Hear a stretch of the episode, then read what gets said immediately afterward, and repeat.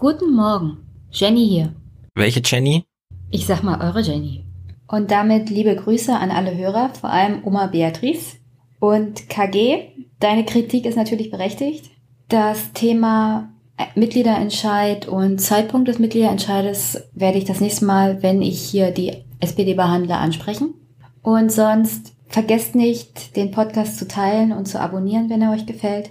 Hinterlasst ruhig Kommentare oder schickt mir eine E-Mail. Ich lese das immer gerne, wenn ihr mir was Kritisches schickt und was Konstruktives. Und damit kommen wir mal zur vergangenen Woche und was das für eine Woche war. Der Grünen-Parteitag, State of the Union, und am Mittwoch konnte ich sehen bzw. hören, dass die Berliner Republik tatsächlich Lebenszeichen von unseren Abgeordneten von sich gegeben hat. Eine Gefahr auf Einschlafen bei Parlamentsdebatten besteht jedenfalls in dem Parlament auf absehbare Zeit nicht mehr. Und das ist auch gut so. Aber kommen wir zu dem Thema, das ich auch hier und heute im Podcast besprechen möchte, was in den Medien aufgekommen ist letzte Woche und was wahrscheinlich uns noch eine Weile begleiten wird, und zwar Cottbus, die Vorkommnisse in Cottbus und ob, wie Stefan sagt, wir hier ein Problem mit einer Verschwörungstheorie haben oder ob das einfach nur politisches Versagen ist. Ich bin der Meinung, bevor wir uns angucken, was in Cottbus passiert ist und wie sich das entwickelt hat, sollten wir uns vor allem erstmal Brandenburg angucken, und deswegen gebe ich euch hier mal einen kleinen Brandenburg-Crashkurs, denn ich weiß nicht, wie viele Brandenburger hier zuhören, also auf nach Brandenburg.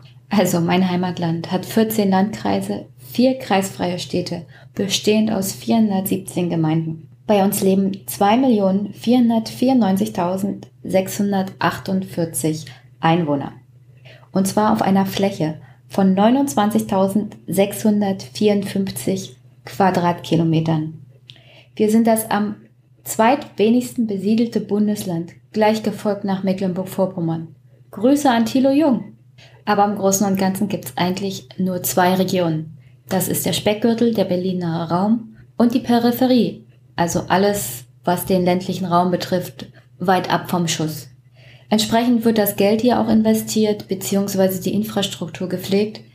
Und ja, wir haben ein riesiges Problem in Brandenburg mit dem Thema Abwanderung aus der Fläche in die Städte und vor allem in den berlinnahen Raum.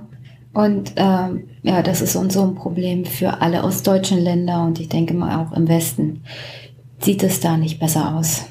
Zur Entwicklung unserer Bevölkerungsstruktur kann man sagen, dass 2015 der Anteil ausländischer Bevölkerung bei 3,6% lag und 2016 dann ein Anteil von 6% an Bürgern mit Migrationshintergrund gemessen wurde, obwohl es im Vergleich zu deutschlandweiten Statistiken natürlich weit unter dem Durchschnitt liegt.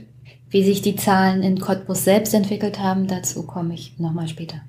Wirtschaftlich hat sich das Land in den letzten Jahren eigentlich ganz gut entwickelt. Kein Jahr ohne Wirtschaftswachstum und ohne Steigerung. Auch steuerlich gesehen haben wir seit 2010 kein Jahr ohne steuerliche Mehreinnahmen. Und diese Mehreinnahmen betrugen in der Regel so 400 bis 800 Millionen zusätzliche Steuereinnahmen pro Jahr. Von dieser guten wirtschaftlichen Lage profitieren aber die wenigsten wirklich. Wir haben eine überdurchschnittlich hohe Arbeitslosigkeit in ganz Brandenburg, und das gibt wieder diese Trennung zwischen dem berlinnahen Raum und der Fläche. Also während wir in den weit von Berlin entfernten Landkreisen eine Arbeitslosenquote von 14% haben, ist es in Potsdam-Mittelmark, das ist das Kreisgebiet um Potsdam herum, in der Nähe von Berlin, auf dem Bundesdurchschnitt von ca. 6%. Und die Jobs, die wir hier haben, sagen wir es mal so, die größten Arbeitgeber hier in Brandenburg sind die Deutsche Post AG, die Unternehmensgruppe Schwarz, Netto-Markendiscount, die Metro Group und Dussmann. Was das für Jobs sind, muss ich wohl kaum jemandem sagen. Zur politischen Landschaft Brandenburgs. Also die SPD regiert hier durchgängig seit 1990. Nur die Koalitionspartner wechseln. Teilweise war die CDU Juniorpartner der SPD, teilweise die Linke. Genauso wie jetzt. Das Land wird rot-rot regiert und der Ministerpräsident heißt Woidke. Den letzten Landtag haben wir 2014 gewählt. Und das Ergebnis war, dass die CDU auf 23% kam, die SPD auf 31%, die Grünen auf 6%, die Linke auf 18% und die AfD schon im Jahr 2014, als es noch keine Flüchtlingskrise gab, auf 12%. Unsere nächste Wahl haben wir in Brandenburg im Jahr 2019, also nächstes Jahr. Und damit sind wir in meinen Augen im Kern angekommen, worum es in Cottbus eigentlich geht. Und zwar die Wahl, das nächste Pferderennen. Also politisches Handeln in Brandenburg in den letzten 20 Jahren war eigentlich von dem Motto geprägt, bei allen Parteien, Hauptsache sparen. Das hat zu einer Reihe von Problemen im Land geführt und die Auswirkungen dieser Probleme sehen wir jetzt zum Teil auch in Cottbus und wie die Stadt mit der Flüchtlingskrise umgegangen ist. Ja, es hängt alles zusammen mit den Problemen, die das Land generell hat. Bevor ich kurz auf die Probleme eingehe, das Handeln der Parteien hängt auch hauptsächlich damit zusammen in Brandenburg, dass es im November 2017 eine Umfrage gab, die einer Hiobsbotschaft für die meisten Parteien gleichkam. Also die CDU würde, wenn jetzt Landtagswahlen wären, auf 22% kommen, die SPD auf 23%, die Grünen auf 6%, die FDP auf 7%, die Linke auf 17% und die AfD auf 20%. Was sich hier in Brandenburg zeigt, ist, dass vor allem die SPD massiv an die AfD verlieren würde. Und aus der Schwäche der SPD kann der Hauptkonkurrent CDU trotz eigener Einschätzung der CDU nicht wirklich Profit schlagen. Das liegt an verschiedenen Gründen. Hauptsächlich daran, dass die CDU hier in Brandenburg ein Glaubwürdigkeitsproblem hat. Das liegt noch an solchen Sachen wie einer Polizeireform und einer Gemeindereform in den 2000er Jahren. Und zugleich haben sie beim Thema Flüchtlinge nicht wirklich konsequent gegen die AfD dagegen gehalten, sondern erst Hü und dann Hot. Also jetzt ist die CDU dazu übergegangen, eher wie die AfD zu reden. Und das hat dann entsprechende Konsequenzen auch bei den Wählern, weil ich würde sagen, wie Stefan Schulz es einschätzen würde, dann gehen die Leute zum Original. Und das Original ist hierbei nicht die CDU in Brandenburg, sondern die AfD. Also mein Heimatbundesland hat verschiedenste Probleme und keins davon ist wirklich, dass so viele Flüchtlinge gekommen sind. Ich kann auch nicht komplett auf alle eingehen, aber unter anderem gibt es hier ein Problem mit einer gescheiterten Kreisgebietsreform, das Thema erneuerbare Energien und dann natürlich der BER. Worauf ich kurz eingehen möchte, ist das Versagen der letzten Jahre im Bereich Polizei, Finanzen und Bildung, weil diese Themen auch in meinen Augen Auswirkungen darauf haben, was in Cottbus passiert ist, beziehungsweise was da jetzt noch schieflaufen wird, wenn ich mir das so angucke, was am Samstag da abgelaufen ist. Zu den Brandenburger Problemen, also die finanzielle Lage der Berlin-fernen Kommunen, und zu denen gehört auch Cottbus, ist eigentlich generell schlecht. Es gibt wenig Geld, die Infrastruktur ist in der Regel schlecht, Straßenanbindung, öffentlicher Verkehr, kann man alles vergessen. Aus persönlicher Erfahrung weiß ich zudem, wenn man eine Stadt hat, dessen Haushalt nicht ausgeglichen ist, ist jede Ausgabe ein Kampf. Zum Beispiel das Einstellen eines Schulsozialarbeiters, dann kommt die Kommunalaufsicht und droht an, den Haushalt zu sperren. Und dann ist man als Kommune gezwungen, nur noch die notwendigen Ausgaben zu machen. Also man kann keine großen Sprünge machen. Und ich finde, ein Schulsozialarbeiter ist nun wirklich kein großer Sprung. Und ja, da ist das Land schon seit Jahren hinterher. Also das ist nicht nur ein Problem jetzt während der Flüchtlingskrise, das in Cottbus aufgetaucht ist, dass keine Sozialarbeiter da sind für Schulen zum Beispiel. Das ist generell der Fall und zwar schon seit Jahren. Also wenn man sagt, dass die Flüchtlingskrise eine Verwaltungskrise ist, dann muss man sagen, Brandenburg hat generell auch eine Verwaltungskrise. Verwaltung in Brandenburg ist mittlerweile stark überaltert, genauso wie in den Schulen. Hat das Land es aufgrund von Sparmaßnahmen verpasst, neue Leute auszubilden bzw. im Land zu halten. Bald haben wir hier die schlecht bezahltesten Mitarbeiter und Beamten im ganzen Bundesgebiet. Zudem hat das Land Brandenburg darauf gesetzt, vermehrt befristete Beschäftigungen auch in der Verwaltung zu haben, was dazu geführt hat, dass die Leute in andere Bundesländer abgewandert sind. Oder wie zum Beispiel junge Lehrer, Die haben das Land Brandenburg nach ihrer Ausbildung generell gleich Richtung alte Bundesländer verlassen, wo die Bezahlung zum Einstieg in der Regel um 500 Euro höher ist als alles das, was Brandenburg zahlt, und auch die Aussicht auf einen unbefristeten Job oder eine Verbeamtung viel höher ist. Und die Antwort der Politik in Potsdam auf diese Problematik, zum Beispiel auch der Lehrer, die wir nicht haben, und die künftige Pensionierungswelle, die hier in den nächsten Jahren auf uns zurollt, ist einfach pensionierte Lehrer wieder zurück in den Schulalltag zu holen. Was an sich ja eine gute Idee ist, nur leider wird es das Grundproblem nicht lösen. Und das ist, dass wir mehr junge Lehrer brauchen. Also der ganze Mittelbau ist praktisch nicht existent. Wir haben einen hohen Altersschnitt bei den Lehrern, und dann ist eine ganze Weile nichts. Und dann kommen erst wieder Neuanstellungen. Und diese Lücke kann einfach nicht aufgefangen werden durch Quereinsteiger oder durch pensionierte Lehrer. Der Zustand der Schulen in Brandenburg generell, ich will von Digitalisierung erst gar nicht reden. Also es gibt Fälle und Berichte in Zeitungen, da muss man lesen, dass Schüler 3 Tage lang im Winter mit einem Anorak im Klassenzimmer sitzen, weil die Heizung nicht mehr geht und der Handwerker nicht gleich kommen kann. Und ja, das betrifft hauptsächlich auch Schulen im Berlin-Fernraum. Also das sind Schulen in der Fläche. Von Schulen im Speckgürtel höre ich das eher seltener. Zur Polizei und inneren Sicherheit. Also da ist die Fehlentwicklung auch in den 2000er Jahren angesetzt. Da hat der Innenminister Schönbohm von der CDU damals geschrieben, dass es hauptsächlich bei den Lösungsvorschlägen zur Dezentralisierung der Polizei darum ginge, Personal und Kosteneinsparnisse zu machen. Und dementsprechend hat sich die Polizei hier in Brandenburg auch entwickelt. Damals wurden die Schutzbereiche von 21 auf 15 gesenkt und die Prävention sollte zur Kundenorientierung erhöht werden. Wobei ich nicht so richtig gut finde, dass man die Bürger dann als Kunden bezeichnet, wenn es um die innere Sicherheit geht. Nach dieser ersten Reform gab es aber auch noch weitere Einsparmaßnahmen in der Regierung Rot-Rot. Und die Zahl der Polizisten in Brandenburg aktuell für eine Fläche von 29.000 Quadratkilometer ist 7.900. Die Polizei ist generell überarbeitet, überaltert, oft krank und hat auch erhebliche Überstunden angesammelt. Auszubildende findet die Polizei Brandenburg auch eher weniger.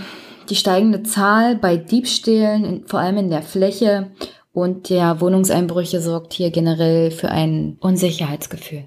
Und dann möchte ich zum Thema Polizei noch abschließend ein Zitat aus dem Jahr 2005 vom damaligen Polizeigewerkschafter einbringen. Und zwar hat er damals noch gesagt, bereits im Ergebnis der Polizeireform war festzuhalten, dass es nicht mehr Polizisten, sondern deutlich weniger gibt.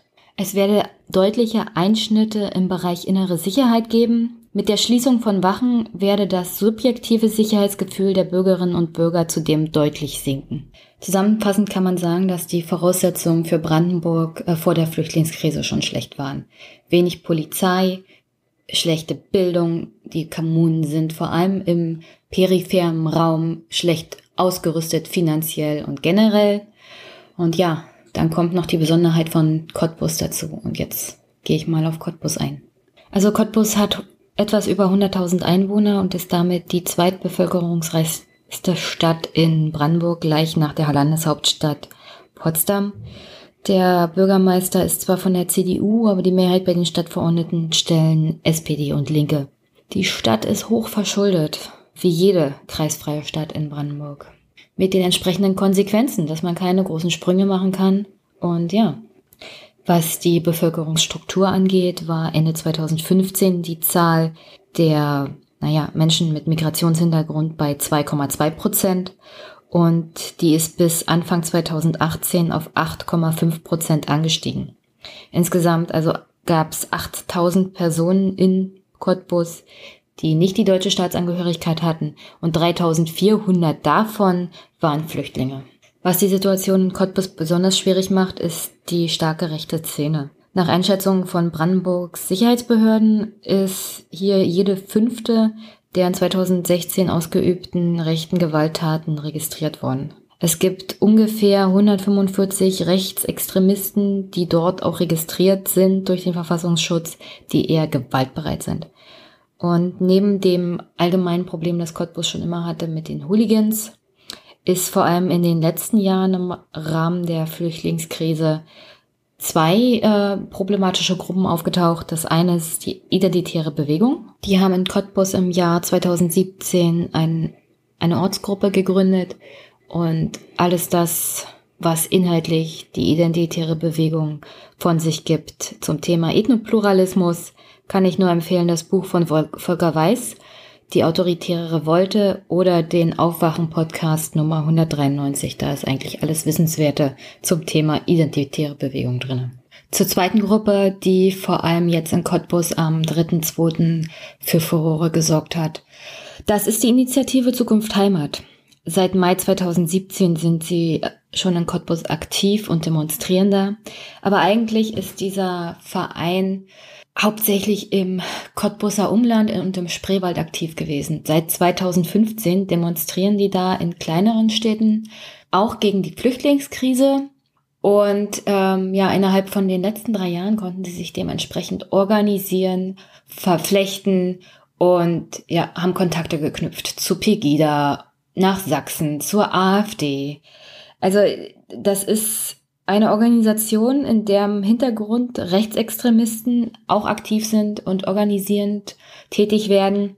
Zeitgleich gibt es da aber eine Verknüpfung mit Bürgerinitiativen und so verschwimmen die Linien, gerade bei dieser Organisation, was es für den Verfassungsschutz generell ziemlich schwierig macht, dem Ganzen irgendwie habhaft zu werden.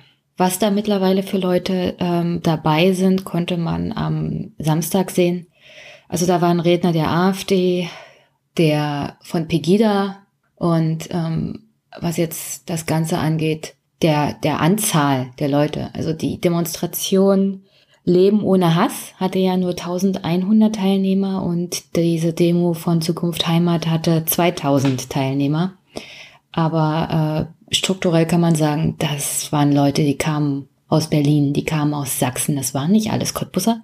Und deswegen, also hier ist das Hauptproblem, die hatten halt Zeit, sich zu organisieren. Und das nutzen sie jetzt in vollen Zügen aus, gerade in Cottbus. Also zusammenfassend, wir haben eine Kommune, die schlecht gestellt ist. Dieses Thema innere Sicherheit ist vor der Flüchtlingskrise schon angegriffen gewesen. Das Thema Bildung und Soziales ist schlecht in Brandenburg, in Cottbus auch. Und dazu kommt die Situation mit der starken rechten Szene. Dann hatten wir die Flüchtlingskrise und Cottbus hat mittlerweile 3500 Flüchtlinge aufgenommen. Dazu muss man sagen, ja, im Vergleich zu anderen Kommunen in Brandenburg ist das viel. Hinter vorgehaltener Hand sagt man aber auch, dass der Bürgermeister von Cottbus gerne Flüchtlinge aufgenommen hat oder generell will, dass Leute dazuziehen, damit die magische Zahl von 100.000 Einwohnern erhalten bleibt. Und er hat im Sommer 2017 zwar darum gebeten, den Zuzug von Flüchtlingen durch die Landesregierung einzustellen, aber gleichzeitig muss man sagen, hier kommt dazu, dass Cottbus das Thema Flüchtlinge im Vergleich zu anderen Kommunen in ganz Deutschland eigentlich ganz gut gehandelt hat, denn die Flüchtlinge kamen aus Eisenhüttenstadt nach Cottbus in eine zentrale Aufnahmestelle und von der Aufnahmestelle gingen sie eigentlich sehr schnell in eigene Wohnung. Also sie blieben nicht an diesem festen Ort. Stefan Schulz hat es ja in seinem Podcast auch erzählt, dass man da teilweise in Containern lebt und dann wird man so depressiv, dass man sich umbringt. Das ist in Cottbus nicht passiert. Die Flüchtlinge sind in Wohnungen gekommen, sie sind in den Alltag gekommen, in die Schule und das hat sich rumgesprochen und dementsprechend sind auch Flüchtlinge aus dem Umland von Cottbus dann nach Cottbus gekommen, weil da die Bedingungen halt besser waren als im Cottbuser Umland. Und diesen Zuzug kann selbst das Land nicht unterbinden. Also eine Residenzpflicht im Moment fordert eigentlich nur die AfD. Also, dass Leute gezwungen sind, irgendwo zu leben und dass das Land darauf aufpasst, dass man ja nicht woanders hingeht. Was eine Handhabung der Situation ist, die ich aus der Geschichte und vor allem der Geschichte der neuen Bundesländer mit der DDR, also wo es praktisch keine Bewegungsfreiheit gab, jetzt keine gute Lösung finden würde für Menschen generell. Also was ist in Cottbus passiert?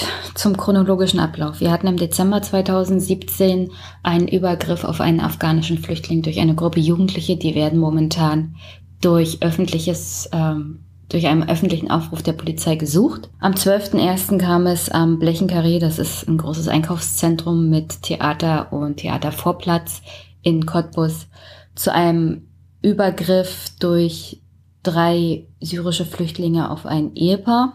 Am 17.01. kam es dann zu einem Streit zwischen einem syrischen und einem deutschen Jugendlichen, wobei der deutsche Jugendliche im Gesicht verletzt wurde durch ein Messer. Interessant dabei ist auch, dass ich im Internet bei der Polizei Brandenburg nachlesen konnte, dass polizeiinterne Informationen in den sozialen Netzwerken weiter verbreitet wurden und dass da mittlerweile wegen Geheimnisverrat ein Dienstaufsichtsverfahren gegen die entsprechende Person eingeleitet wurde. Und am 21.01. kam es dann zu der besagten Demonstration des Vereins Zukunft Heimat, bei dem auch Landtagsabgeordnete der AfD aufgetreten sind. Eine weitere Demo gab es jetzt am Samstag, den 3.02. Zu den Zahlen. Also, die Zahl der von Ausländern begangenen Straftaten ist in dieser Zeit seit 2015 stark gestiegen, gleichzeitig aber auch die politisch motivierte Gewalt gegen Flüchtlinge. Von Januar bis November 2017 konnte das brandenburgische Innenministerium in ganz Brandenburg rund 1550 Körperverletzungsdelikte registrieren, die durch Zuwanderer verübt wurden, 100 davon in Cottbus.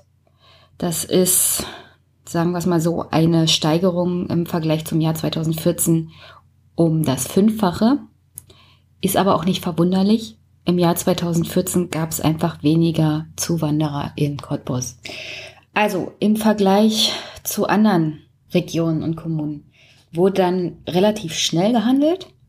Es wurden sofort 10 Polizisten mehr abgestellt, es wurden Sozialarbeiter versprochen. Es gab erstmal einen generellen Zuweisungsstopp von Flüchtlingen durch die Landesregierung an die Stadt Cottbus. Und wenn man sich anguckt, was 2016 zum Beispiel in der Stadt Bautzen geholfen hat, ist das, glaube ich, schon die richtige Handhabe. Da gab es auch Probleme zwischen den Einheimischen und Flüchtlingen. Und da wurde auch mit massiver Polizeipräsenz das Problem angegangen, mit Sozialarbeitern, mit Streetworkern, die Kommunikation betrieben haben, mit den Flüchtlingen und aber auch mit den Einheimischen. Interessant ist auch, was der Bautzener Bürgermeister zu den ganzen Vorkommnissen gesagt hat, und ich zitiere ihn mal. In Bautzen wie in Cottbus habe ich den Eindruck, dass die Flüchtlinge gar nicht das Hauptproblem sind. Die Auseinandersetzungen werden benutzt, um den tiefsitzenden Frust zu artikulieren. Leider gibt es dabei die Bereitschaft zu rassistischen Reaktionen und Kurzschlüssen. Und ich glaube, da liegt er gar nicht so falsch. Es gibt in den letzten 20 Jahren massive Probleme in Brandenburg. Die Landesregierung hätte schon längst darauf reagieren müssen. Und das ist unabhängig von der Flüchtlingskrise. Nur leider macht das jetzt der AfD sehr einfach zu sagen, du bist nicht das Problem, das Problem sind die Flüchtlinge. Und ja, das ist eine Situation, mit der man hier auch in Brandenburg erstmal umgehen muss und die richtige Antwort finden muss. Und nach all dem müssen wir uns nochmal die Frage stellen. Wird hier nicht gerade politisch gesteuert, ja? Also ist ja nicht wirklich gerade eine Verschwörung im Gange. Und ja, Stefan hat das ja mit Lichtenhagen 1992 verglichen. Und ich muss sagen, ja, in Cottbus scheitert jetzt gerade die Integration, aber das ist der zweite Schritt. In Lichtenhagen haben sie ja schon beim ersten Schritt versagt. Also wenn man sich mal den Deutschlandfunk-Hintergrund anguckt, dann ging es hauptsächlich darum, dass da in der Aufnahmestelle, in der zentralen Aufnahmestelle, die Leute praktisch angesammelt wurden. Es war überfüllt. Die Menschen haben im Freien gelebt, ohne Verpflegung, ohne Waschgelegenheiten, ohne Toiletten. Und das war alles in einer zentralen Stelle. Und dann kam es dazu, dass die Bürger immer aggressiver wurden und bei einem bestimmten Punkt dann einfach die Polizei abgezogen wurde. Und das ist die Definition von den Kessel unter Dampf setzen und gezielt eine Eskalation einfach akzeptieren, hinnehmen und dann nicht darauf reagieren. Und dann war man moralisch auch noch dermaßen unverfroren, diese Situation politisch auszunutzen, nachdem man sie herbeigeführt hat. Also Lichtenhagen ist ein Denkmal für absolut verachtenswertes politisches Verhalten. Ist aber nicht zu vergleichen mit der Situation in Cottbus. Mehr Polizisten, Fehlanzeige. Mehr Lehrer, mehr Sozialarbeiter, Geld für irgendwelche Projekte oder so. Null. Ja? Stadt einfach alleine gelassen? Ja, okay, Stefan, du hast recht. Aber die Stadt, die Kommunen, die werden seit 20 Jahren hier einfach mal im Stich gelassen und alleine gelassen. Und es wird gespart ohne Ende. Und das rächt sich jetzt. Und da vermisse ich ein bisschen Initiative. Initiative vom Land und vom Bund. Und die hätten wir gebraucht. In 2015, der Zuzug der Flüchtlinge nach Cottbus hat doch nur noch mehr offenbart, welche generellen Probleme die Stadt, die Kommune, das Land Brandenburg hat. Ich meine, es fehlen Lehrer, es fehlen Kita-Plätze, es fehlt an Sozialarbeitern und sozialen Projekten generell. Und die Situation mit den Flüchtlingen in Cottbus hat das Ganze nur noch verschlimmert. Und anstatt Geld zu investieren, Leute anzustellen, ist einfach eine ganze Weile lang nichts passiert. Und jetzt rächt sich das. Und in dieser gleichen Zeit haben es die rechten Organisationen im Cottbuser Umland, in Brandenburg und in Cottbus selbst geschafft, sich zu organisieren. Und auch da ist in der Zeit nichts passiert. Und jetzt kann man bloß hoffen, dass die Landesregierung das mit ihren Maßnahmen doch noch eingefangen bekommt. Es wurden ja 40 zusätzliche Sozialarbeiter versprochen und mehr Polizei. Aber da muss sich grundsätzlich was ändern in der Struktur, wie man generell an Probleme in Brandenburg und in Deutschland rangeht. Aber ich bin da ein bisschen pessimistisch. Und an dieser Stelle muss ich auch nochmal Kritik an den Medien üben. Denn ich habe in den letzten 24 Stunden mehr über Cottbus von den großen Medienhäusern erfahren, als in den letzten 10 Jahren zusammengenommen. Ich meine, jetzt gucken wieder alle hin. Jetzt gucken alle nach Brandenburg, jetzt gucken alle nach Cottbus. Die Stadt wird aber nächste Woche schon wieder gar kein Thema sein. Und wie gesagt, hier sind strukturelle Probleme. Die müssen auch mal angesprochen werden in den Medien. Und das erwarte ich jetzt einfach. Wo ist denn die grundsätzliche Kritik an dem fahrlässigen politischen Handeln der letzten 3 Jahre? Und der letzten 20 Jahre. Wo ist die Forderung nach einer koordinierten nationalen Bemühung zur Integration? Ich meine, 3 Jahre sind ins Land gegangen. Man hätte sofort Maßnahmen machen müssen. Die ersten Schritte der Stadt waren ja Wohnungen besorgen und in das allgemeine Leben integrieren. Und das ist passiert. Aber darüber hinaus ist nichts passiert, weil das Geld einfach nicht zur Verfügung steht. Und jetzt sind die Fronten verhärtet. Jetzt wird Integration einfach viel, viel schwieriger sein. Und ich höre da von den Medien gar nichts. Ich erwarte da jetzt einfach, dass in den nächsten Wochen und Monaten mal darüber geredet wird, auch Forderungen aufgestellt werden an Bundestagsabgeordnete und an die Bundesregierung dann unter SPD und CDU, hier strukturell zu investieren. Und nur dann funktioniert Integration auch. Okay, also wie gesagt, ich bin der Meinung, das ist keine Verschwörungstheorie hier im Gange. Es ist einfach nur politisches Versagen und Missmanagement und die Weigerung zu handeln. Und hier sind mehrere negative Voraussetzungen zusammengekommen. Eine abgehängte Region, eine Region, die ein Problem mit Rechtsextremismus hat und das schon seit Jahren und das ist auch bekannt. Und dann die Flüchtlingskrise und die fehlende Aktivität der Politik in dem ganzen Bereich. Und das bleibt auf der Tagesordnung bei mir und ich werde euch auch weiterhin darüber informieren. Ich denke mal, Cottbus wird in der Rückschau in den nächsten Folgen Thema sein. Und auch im Hinblick auf die Landtagswahlen 2019, auf das berühmte Pferderennen hier, wird das immer wieder für mich auch Thema sein. Und Brandenburg ist ja nicht das einzigste Land, in dem nächstes Jahr gewählt wird. Also aufmerksam bleiben und erzählt mir doch mal, was bei euch so los ist. Vielleicht kommt ihr auch aus einem ostdeutschen Bundesland und könnt mir mal sagen, wie die Einschätzung zum Thema Integration und ja, Handhaben der Politik mit dem Problemfeld bei euch so funktioniert. Zum Abschluss also noch zwei Sachen. Erstmal, ich verlinke euch hier ein Video von Niederlausitz aktuell. Könnt ihr euch bei YouTube angucken. Ich empfehle euch das wirklich. Guckt es euch an. Es ist ein Bericht eines Afghanen, der seit 22 Jahren in Brandenburg, in Cottbus genauer gesagt, lebt. Und er berichtet von seinen Erfahrungen und wie er die Stadt sieht. Und ja, wie er die aktuelle Lage auch sieht und wie er das Leben in den letzten 22 Jahren in Deutschland so erlebt hat. Also, wie gesagt, guckt es euch an. Ich empfehle es ganz herzlich.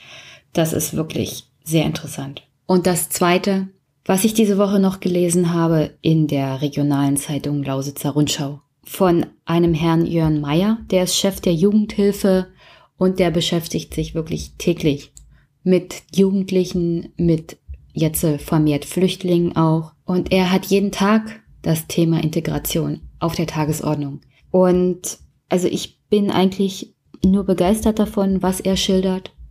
Und deswegen möchte ich das mal anbringen, hier zum Abschluss. Also, er hat darüber berichtet, dass innerhalb von kürzester Zeit in den vergangenen Monaten, also 2018, 2017, die Zahl der Jugendlichen, um die sich gekümmert wird, von 40 auf 130 angestiegen ist.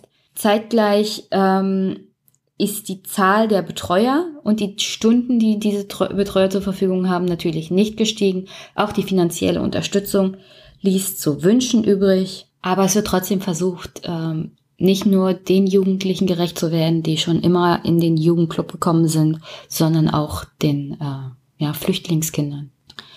Er berichtet auch, dass er sich überhaupt keine Illusion macht, dass es Schwierigkeiten gibt, vor allem beim Thema, verschiedene gesellschaftliche Ansichten.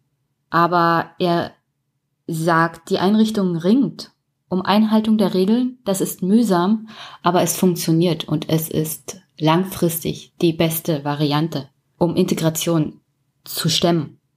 Und sie setzen dabei nicht nur auf männliche Sozialarbeiter, weil das wenig Sinn macht, sondern sie setzen da auch auf die Frauen, die sich Respekt einfordern und als positives Beispiel vorangehen. Zu den zusätzlichen versprochenen sozialen Kräften für die Stadt sagt Herr Meyer dann auch, dass es wichtig sei, dass da eine breite Unterstützung für die Schulen, für Kitas, für Frauenhäuser, also überall in der Stadt erfolgt.